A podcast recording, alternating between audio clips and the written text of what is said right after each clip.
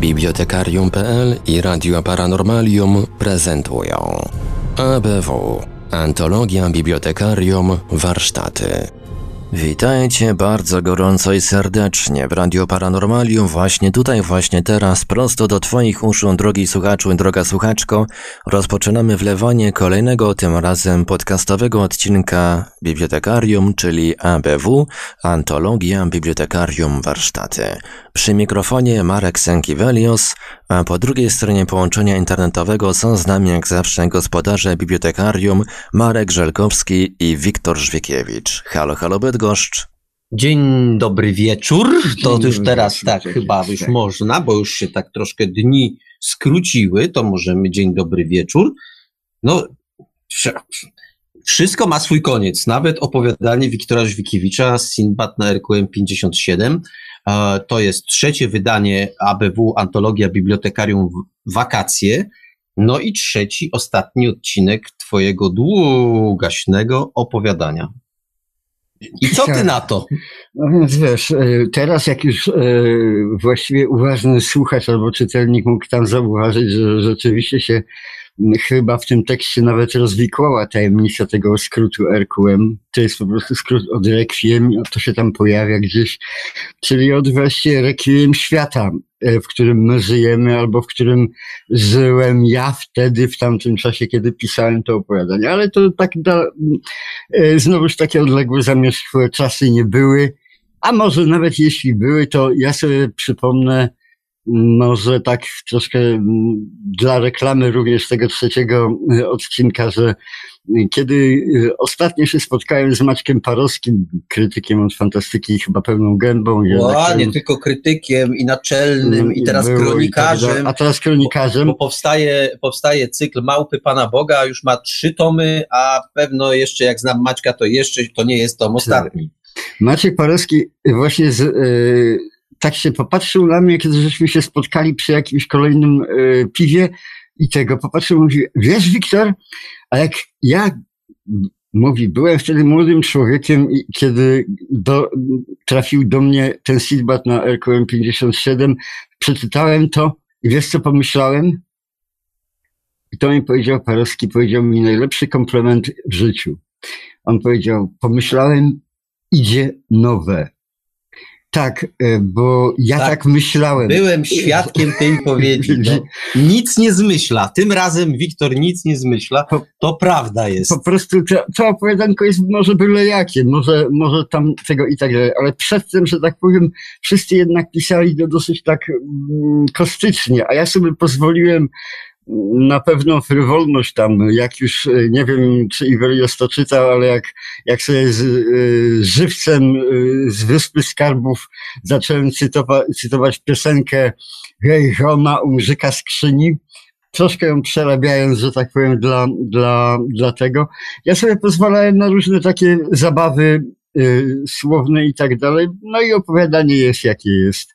Polecam go, bo ja je po latach lubię. Okazuje się, że z wielu rzeczy, które tam pisałem, były lepsze i mądrzejsze zapewne, natomiast ta, to opowiadanko ma swoją taką urodę. No cóż, mnie nie pozostaje nic innego, jak potwierdzić, bo kiedy zapytałem Wiktora, jaki, jaki jego utwór zaprezentujemy e, w antologii Bibliotekarium w wakacjach, e, jaki to będzie utwór, to właściwie długo się nie wahał i wskazał właśnie Sinbada na RQM 57.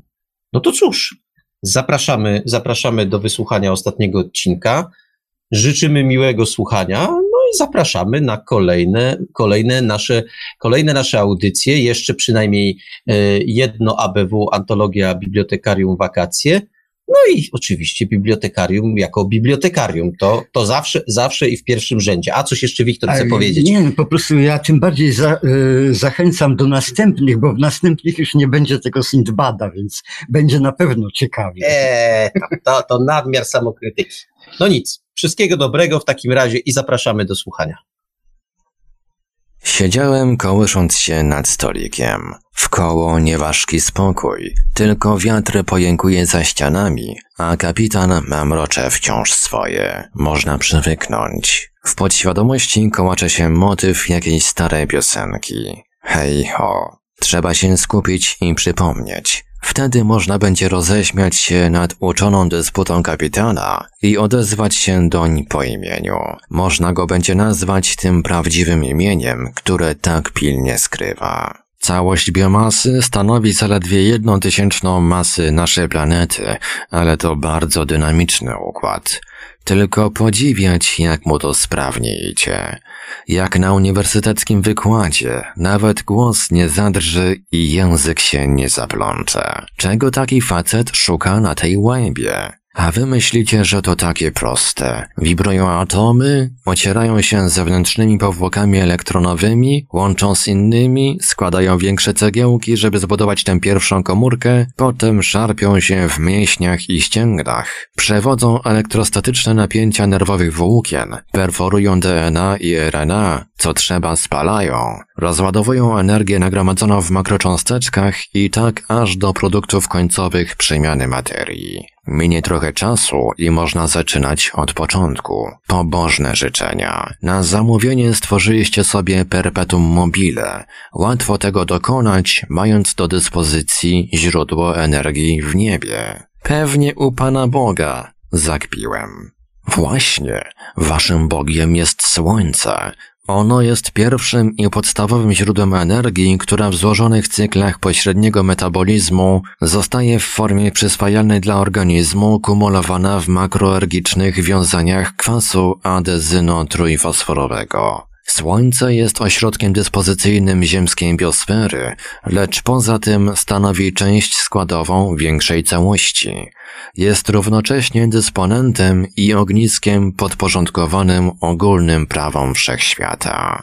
Prawo jest prawem, stwierdziłem filozoficznie. Myślisz, że prawa fizyki odkrywane w ziemskich laboratoriach, będąc reprezentatywnymi dla obecnego stanu wszechświata, są również niezmienne w czasie? Ewolucji ulega tak samo materia kosmosu, jak rządzące nią prawa fizyki. Właściwości atomów są określone przez pewne stałe fizyczne i dla przykładu częstość linii widmowych każdego pierwiastka łatwo obliczyć znając następujące wielkości masy i ładunki elektronu oraz protonu, prędkość światła i stałą planka. Jednak te stałe wielkości też się zmieniają ewoluują, gdyż są pochodną nam niewiadomego metabolizmu całego wszechświata. Wy, obserwując gwiazdy, nie zaryzykowaliście nawet twierdzenia, że efekt Dopplera dla przykładu, polegający na przesunięciu ku podczerwieni linii widmowych światła, wcale nie oznacza zawrotnej ucieczki rozbiegających się galaktyk, lecz jest wynikiem zmiany jednej ze znanych nam wielkości stałych, prędkości światła. Po co mi mówisz o tym wszystkim? Zapytałem. Nudne. Lepiej się zastanówmy, czemu utopił się Silver. Kto? A, chciałem powiedzieć Fletcher. Zapomnij o nim.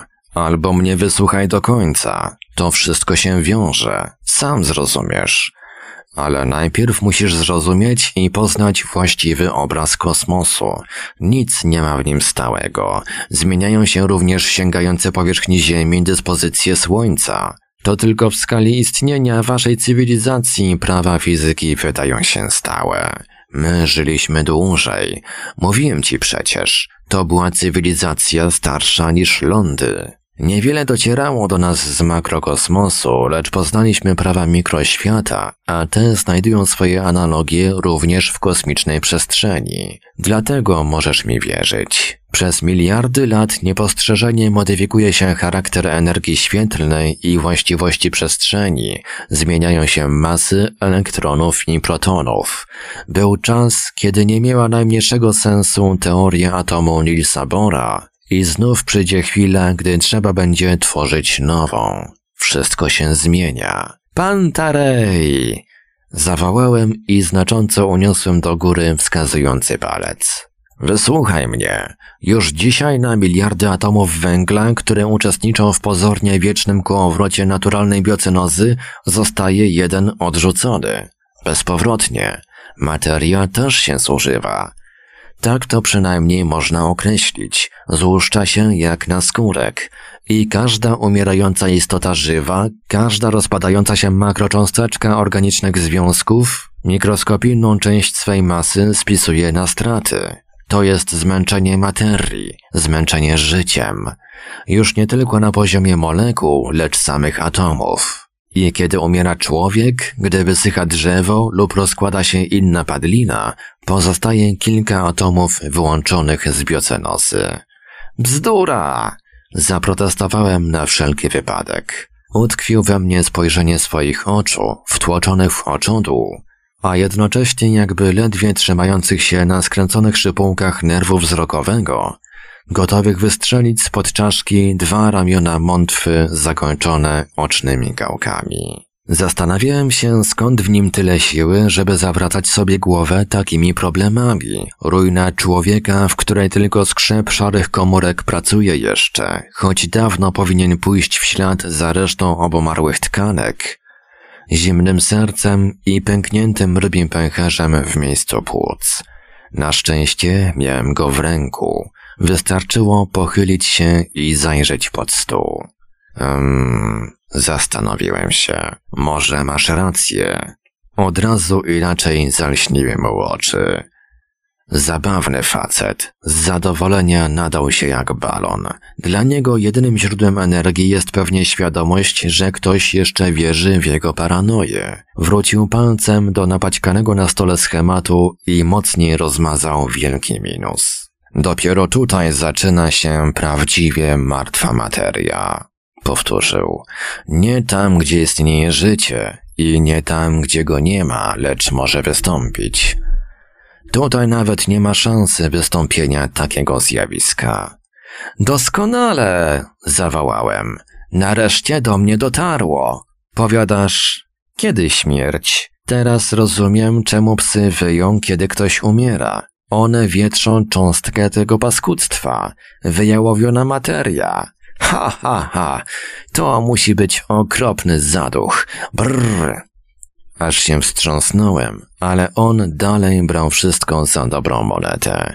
Niech mu tam, za to robi się coraz weselej. W waszym świecie jest to na razie ilość mikroskopijna. Trudno ją wyodrębnić nawet w laboratoriach. Przecież poszczególne atomy w niczym się dla was nie różnią od tych uczestniczących w trawiennych procesach biosfery.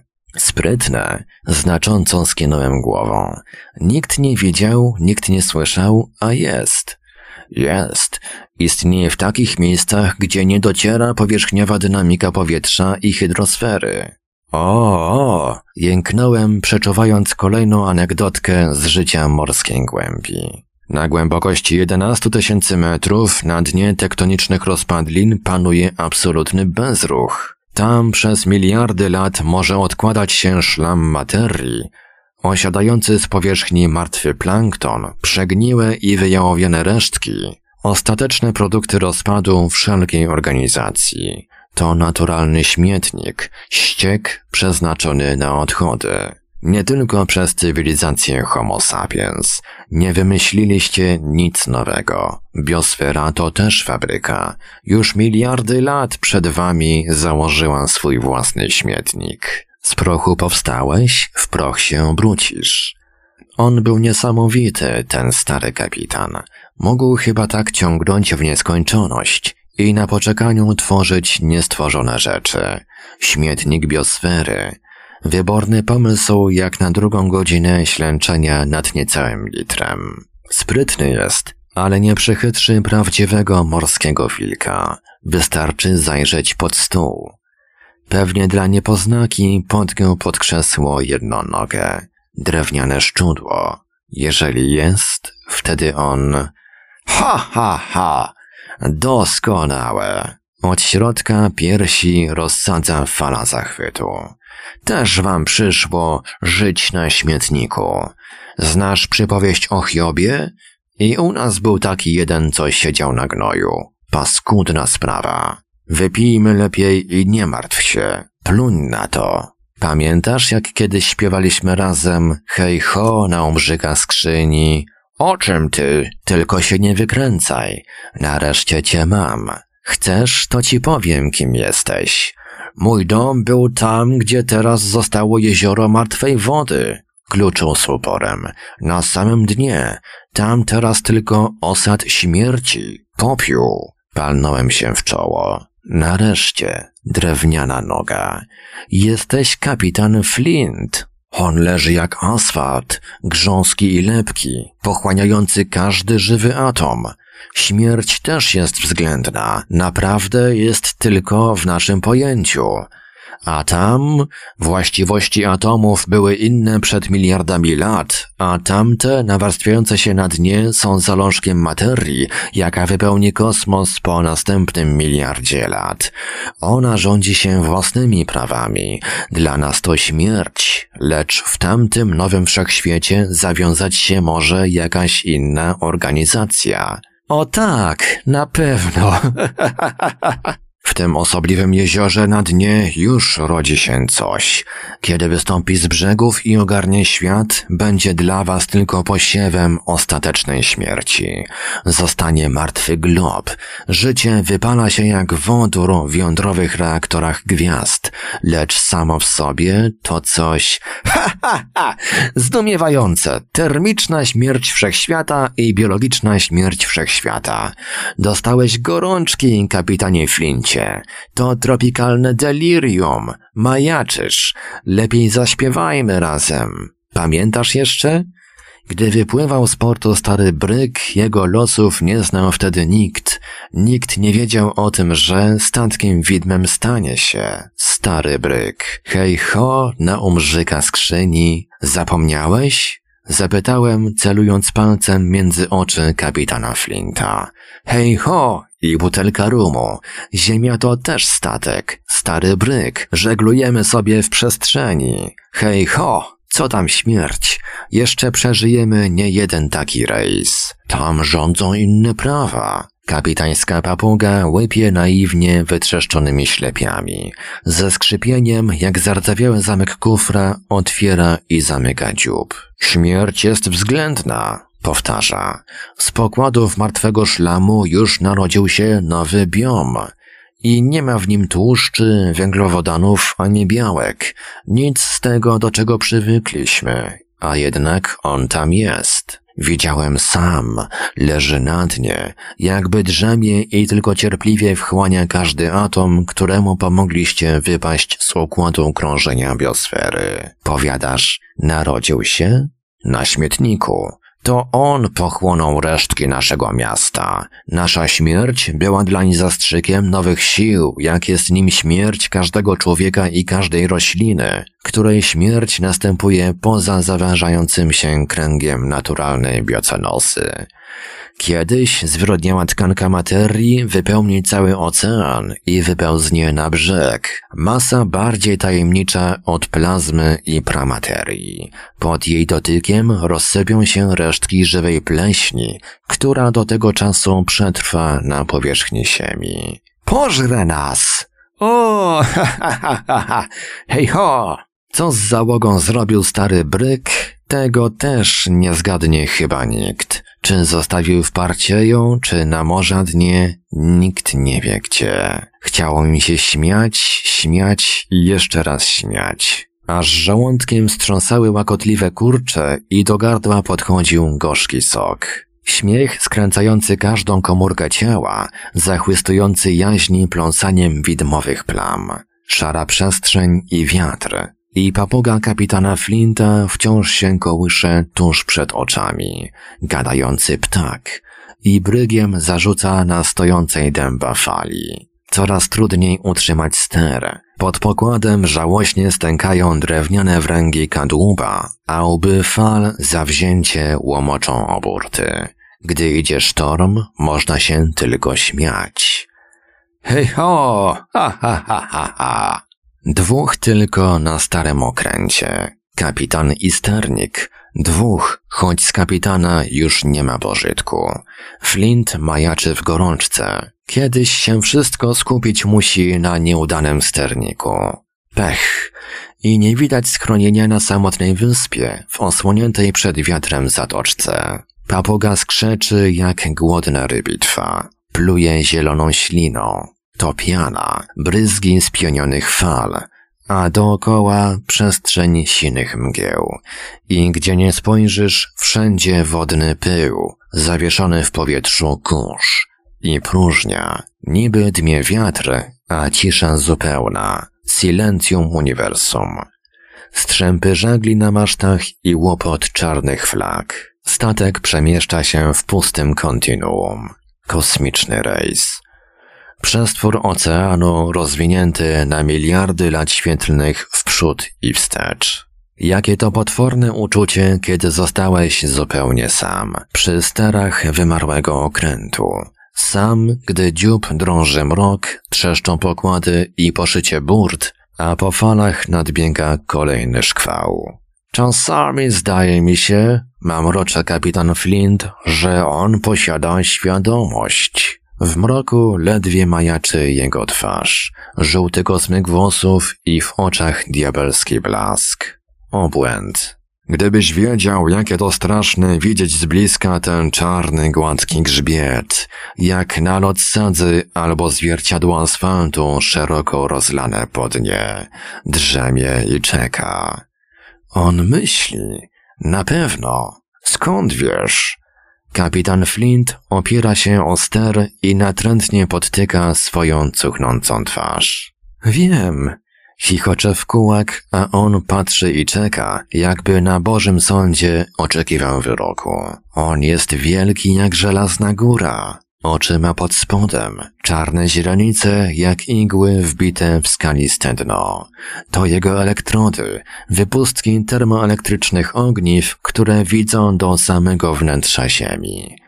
Przez gardła podwodnych wulkanów sięgają aż do płynnego jądra globu i czerpią energię, wysysają ją.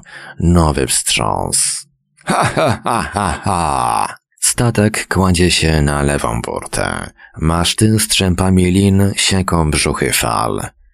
Chmury nisko nad wodą ciążą jak smog, gonią na białych odnóżach, wiotkich pseudopodiach, na strzępach mgieł. W skołowanym półmroku pęka jasny prześwit. Patrz tam! Jedną ręką wskazuję kierunek, drugą kurczową trzymam ster. Promienie słońca przebiły szary, kamienny strop. Światło roziskrza się w szklanych kulach piany. Perli się, musuje krwawo-złotym płynem. Przez moment rozpala ognisko tęczowych barw i gaśnie nagle. Kapitan Flint powoli obraca się na swym drewnianym szczudle, przysłania ręką oczy i patrzy w dal. Promienie słońca wciąż jasną kolumną biją w środek oceanu. Jak zesłany z nieba świetlny znak, program założony w komputer. Czas się przebudzić. Promień sięga największej głębiny i już z bryzgów piany nie potrafi oderwać się żaden tęczowy kwant. Rozstępują się fale, wir potwornego golfsztromu. Z otwartej otchłani wyłania się czarny grzbiet. Widzisz? Mówiłem! Staram się przekrzyczeć świst wiatru i huk fal. On jest spragniony, łaknie energii, której zabrakło w wyssanym jądrze ziemi, więc się oderwał od dna. Wypływa. To on. Słyszysz, jak wyje wiatr? Gorzej niż swora psów wężących śmierć. Ha, ha, ha. Z podkulonymi ogonami będą uciekać, kiedy dosięgnie brzegu i czarną powodzią wypełznie na ląd i będzie chłonął światło. W swym wnętrzu spowolni jego bieg i zatrzyma na zawsze. Nie wypuści. Potem rozwinie skrzydła i uleci w przestrzeń, żeby z próżni kosmosu pochwycić pelęk światła. Wtedy runie w najgorętsze ognisko. Krzyczałem tak długo, aż cofnął się kapitan Flint. Rozpłynęła się jego sina twarz i słychać tylko było, jak odstępuje, powłócząc nogą i stuka o pokład drewnianą kulą.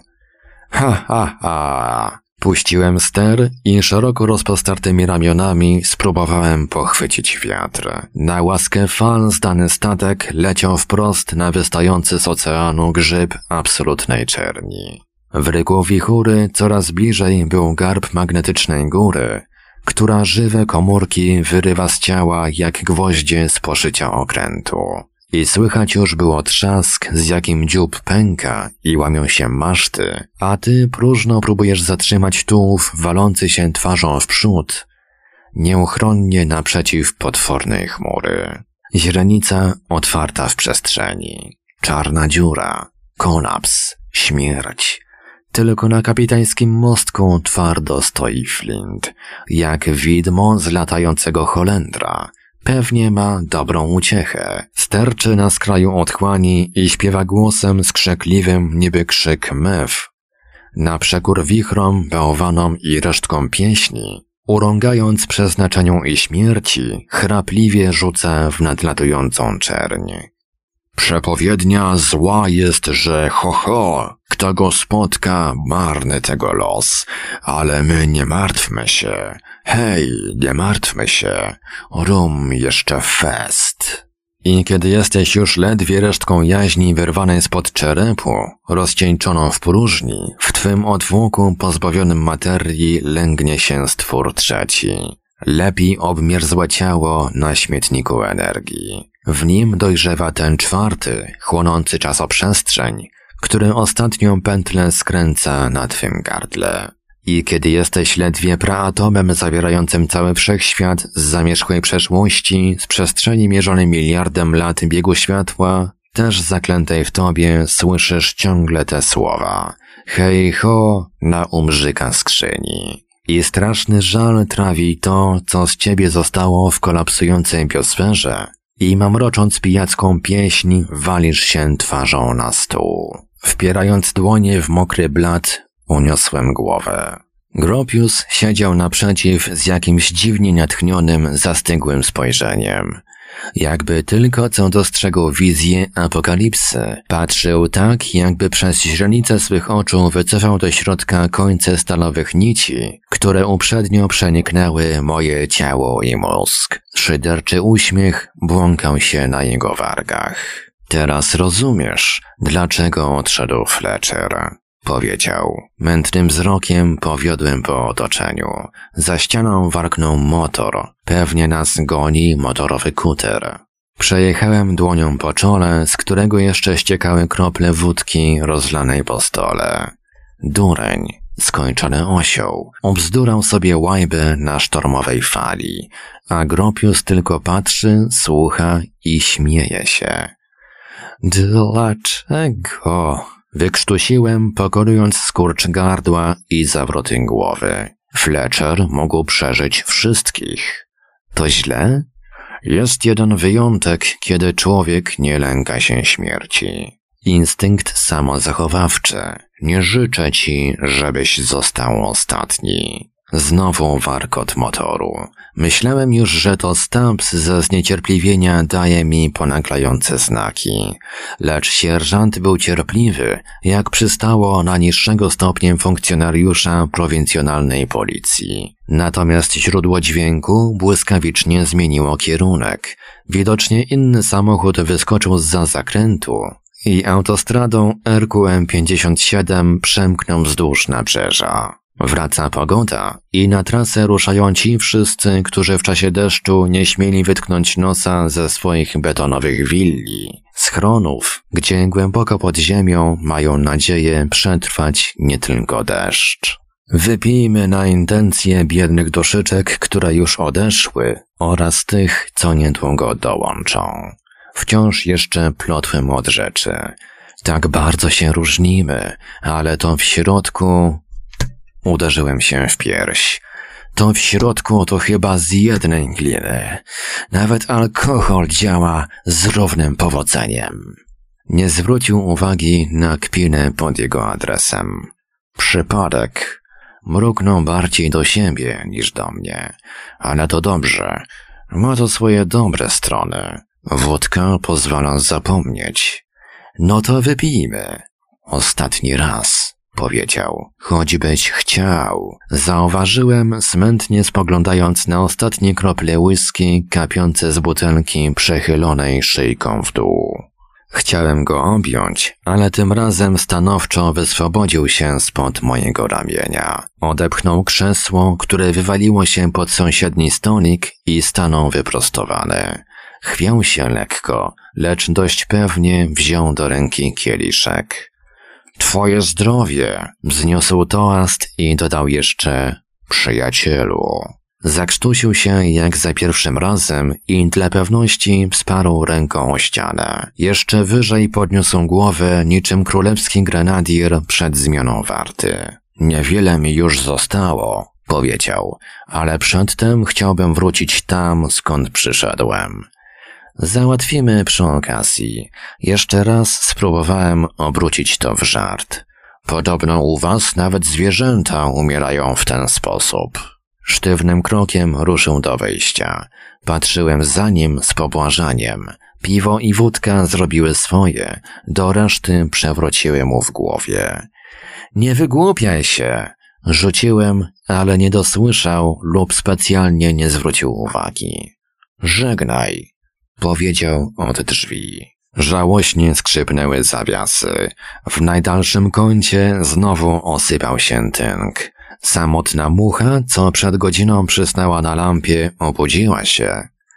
I teraz zawzięcie bzykała wokół zapaskudzonej szarówki. Trzasnęły drzwi. Chwilowy przeciąg zmącił zawiesinę tytoniowego dymu, odwrócił przedostatnią stronę komiksu zwalanego na podłogę i jaskrawo podmalowane oczy wampa znów uśmiechały się z okładki.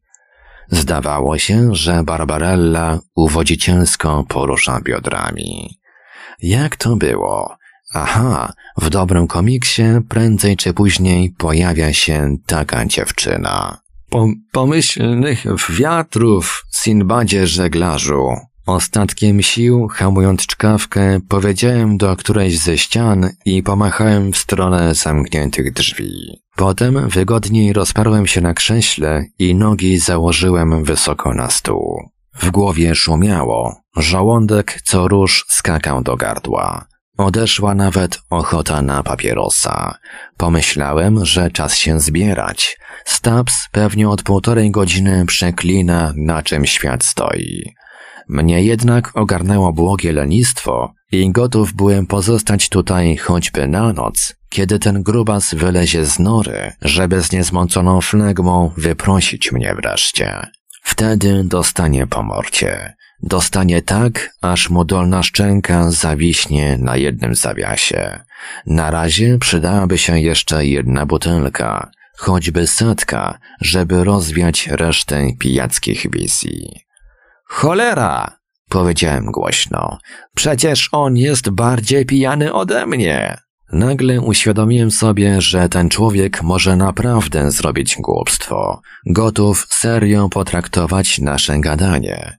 Potem skoczy z urwiska i utonie w tej paskudnej bryi, co się gotuje między rafami. A ja nie chcę mieć na sumieniu nawet takiego pungłówka. Zerwałem się z miejsca, zatoczyłem i roztrącając krzesła, poszedłem do drzwi. Jakiś stolik poleciał w bok. Trafiłem w ścianę i wodząc po niej rękoma zacząłem szukać drzwi. Są. Spoza portiery wywalił się barman. Wyciąga łapska. Odwal się! Trzyma za klapę marynarki. Nie pozwala ruszyć się na krok. Nie wychodź! Dyszy w samo ucho. Pewnie kanalia podsłuchiwał całą rozmowę. Zostawcie go w spokoju. Niech robi co chce. Po drugiej stronie drzwi pisk opon. Pewnie znowu jakiś szczeniak z miasta urządził na szosie próbę szybkości. Trzask pękającej dętki lub wystrzał spalin z wydechowej rury. W gardle zbiera się na wymioty, a w mózgu jazgocze coś, jakby panicznie wyło stado psów. Barman zagradza drogę. Czy oni wszyscy powariowali tutaj? Sprzysięgli się przeciwko mnie? Temu też się zdaje, że tłusty brzuch upoważnia do wydawania rozkazów. Ręce przy sobie! Nie słucha. Łokieć do biodra, a potem pięścią na odlew w ten głupi, nażarty pysk. Drzwi. Pusto. Szosa obeschła po deszczu. Tylko jedna wielka kałuża. Na wprost. Samochód na parkingu. Dobra maszyna. Kuloodporne szyby, halogeny, na dachu syrena, na drzwiczkach złotą farbą poprowadzony policyjny znak. Nikogo, Do diabła. Czyżby za późno? Kilka kroków przez asfalt. Na skraju kałuży wala się jego obranie. Pomyśleć, zdejmie łachy, zanim pójdzie się topić. Pijacka logika. Krawędź autostrady. Rząd czerwono-białych słupków z odblaskową gałką na zakręcie. Mruga. Tfu. Przez barierkę przechylam się nad urwisko. Wysoko. W dole nie ma wody. Zdechnąć z pragnienia. Przecież tego nie weźmiesz do ust. Skalne urwisko i topiel pieniącą się czarnym śluzem rozdziela pasmo piaszczystej plaży. Piasek, literackie nawyki, puszki po konserwach, fałdy polistyrenu, deski i plastikowe pojemniki walają się w szarym ile. Jaki tam piasek? Spadając nie miał szansy dosięgnąć wody, ale też nikt nie przebył wąskiego języka plaży. W tłustym szlamie nie odcisnął się żaden ślad. Cholernie wysoko. Zawrót głowy i żołądek skacze do gardła. Co za różnica? Trochę więcej pomyj w rynsztoku. Ulga. Nareszcie. Jeszcze splunąć resztkami. Tylko gorycz żołądkowych soków pozostaje w ustach i odór alkoholu parujący z lepkiej twarzy. Szum pod sklepieniem czaszki jak ręką odjął. Coś tylko dalej uparcie ściska krtań i nie chce ustąpić. Powoli odwracam się plecami do szumiącego oceanu. Stabs biegnie. Coś krzyczy. Kałuża rozlała się na pół szosy. Wilgotny odcisk karbowanego bieżnika opony wybiega z jej środka i przesycha na dalszym odcinku szosy. Gdzieś tam nawraca lśniąca lakierem maszyna. Odkryty jasno-czerwony kabriolet. Rejestracja industrialno-urbanistycznego masywu. Speszony uśmiech wampa. Płowowłosa dziewczyna za kierownicą rzuca zdziwione spojrzenie spod poprowadzonych tuszem rzęs. Zdawało mi się, że ktoś wyskoczył na drogę. Nie zdążyłam nic zrobić. Jakie to ma znaczenie? Stoję bezradnie nad ostatnią kałużą, jaka została po deszczu. Trochę wody i błota. Czy to wina tej dziewczyny, że znalazło się w tym czyjeś ubranie? Po głowie chodzi mi jedno ciśnienie. Lepiej będzie, jeśli ta dziewczyna nie zwróci uwagi, że marynarka zapięta na jeden guzik, a z jej rękawów sterczą puste mankiety koszuli. I trzeba szybko zebrać te różowe kartki. Zaczynają ciemnieć, pływając po wodzie. Już nasiąkły wilgocią, ujawniają dziwne rysunki. To nic. Kalkomania. Nic nie warte kolorowe obrazki. Koniec komiksu. Tylko dziewczyna patrzy wyczekująco. Na horyzoncie, wbita między chmury kolumna słonecznego światła, sięga powierzchni oceanu. Świetlna, perforowana karta. Znak dany.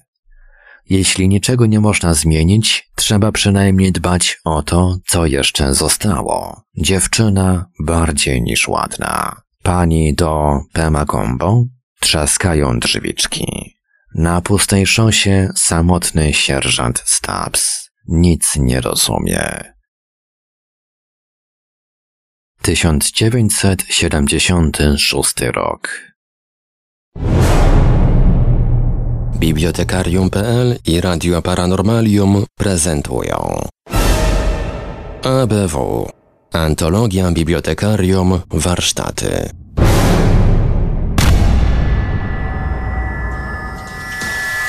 Produkcja i realizacja Radio Paranormalium www.paranormalium.pl